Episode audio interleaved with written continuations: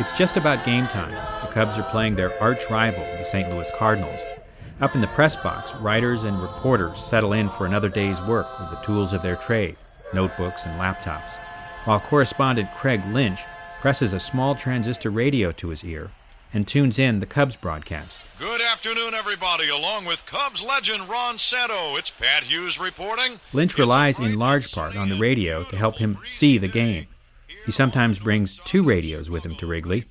One is for when the Cubs are batting, the other is for when the opposing team is up.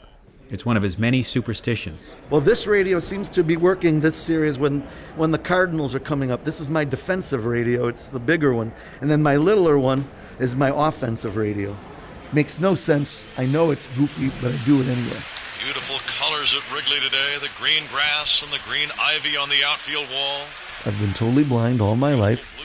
The retina never developed in my eye, um, and I've never seen.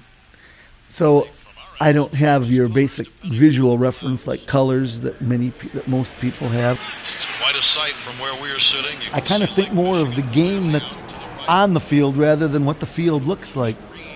But I know I probably have a different feel than I would have if I had never walked on the field. You know, feeling the dirt and walking on the grass and uh, wi- seeing what the dugouts are like. Karros fouls it away. He spoiled a good pitch. Sure did. I think baseball is the easiest game for a blind person because, I mean, I played softball when I went to camp.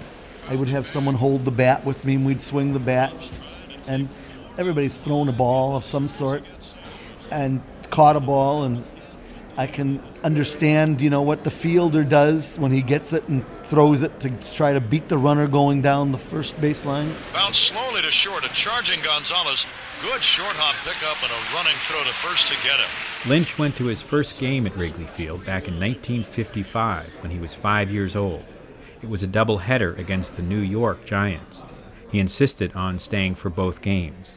Since then, he's been to a couple thousand more Cubs games. I've been to so many games that I know by crowd reaction what happens. Their voices rise. You can tell if it's a fly ball or if there's excitement, if it's a hit.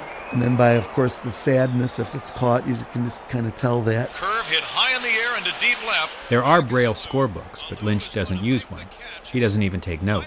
I don't keep score of the game because I usually remember pretty much what is going on. Try to remember what each batter did. I might not remember exactly, but I'll, I usually know how many hits they have in the game. Here's Ramirez swinging at his first offering and missing in the count 0 1. Well, I would have loved to have been a play-by-play announcer uh, when, if I could have seen. That would have been my dream job because I think I would have been good at it. Boy, that's a big run out at second base right now. With only one away, the Cubs are up by a run. Lynch admits he's a Cubs fan first and a reporter second. That makes it tough because, as a rule, you're not allowed to cheer in the press box. So when the Cubs are rallying, like here in the fifth inning, Lynch shakes the ice in his soft drink cup, sort of like a pom pom. The runner goes. Here's a hit. Fair inside. Down the left field line and base. We might tie it here. He's going. Outside the Lord and my wife, baseball's been just about my favorite thing. Baseball is one of the few sports that's mentioned in the Bible because it says in the big inning. Line It looks like the Cardinals are about to have a big inning in the top of the seventh. It's not nearly in time, and the game is tied 6 6. I'm not real optimistic right now.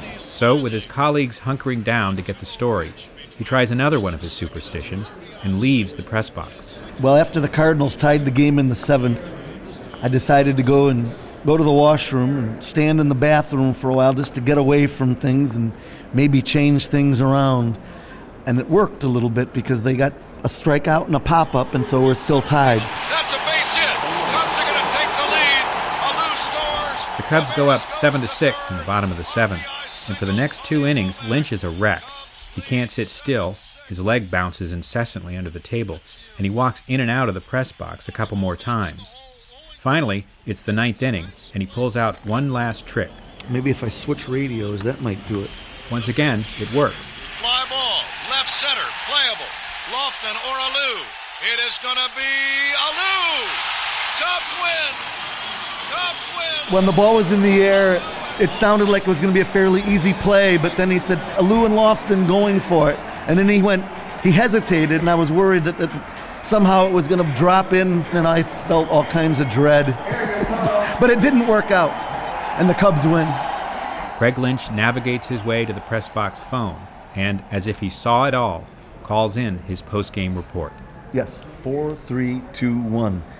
The Chicago Cubs ended up on the right end of the teeter-totter Thursday afternoon, edging the arch rival St. Louis Cardinals 7 to 6. I try to give an account of almost every run and how the innings unfolded that were the important innings of the ball game. It was a struggle. The Cardinals scored two runs in the second inning, but the Cubs came back to score three. The World Series, this getting there is exciting enough. To win it is almost beyond imagination. Like having the whole pie, just getting in the World Series would be like a nice piece. Winning the World Series would be like eating one big pumpkin pie or one huge slab of ribs with no one telling you, oh, you better watch yourself. And then a fly ball to left, which was caught by Moises Alou, and the Cubs were the victors. As a Christian, I'm ultimately looking forward to the Lord coming back, but and that's going to be my ultimate victory. But if the Cubs win the World Series, it'll be fun too. Final score again: Cubs seven, Cardinals six. Craig Lynch reporting for WLPO Sports.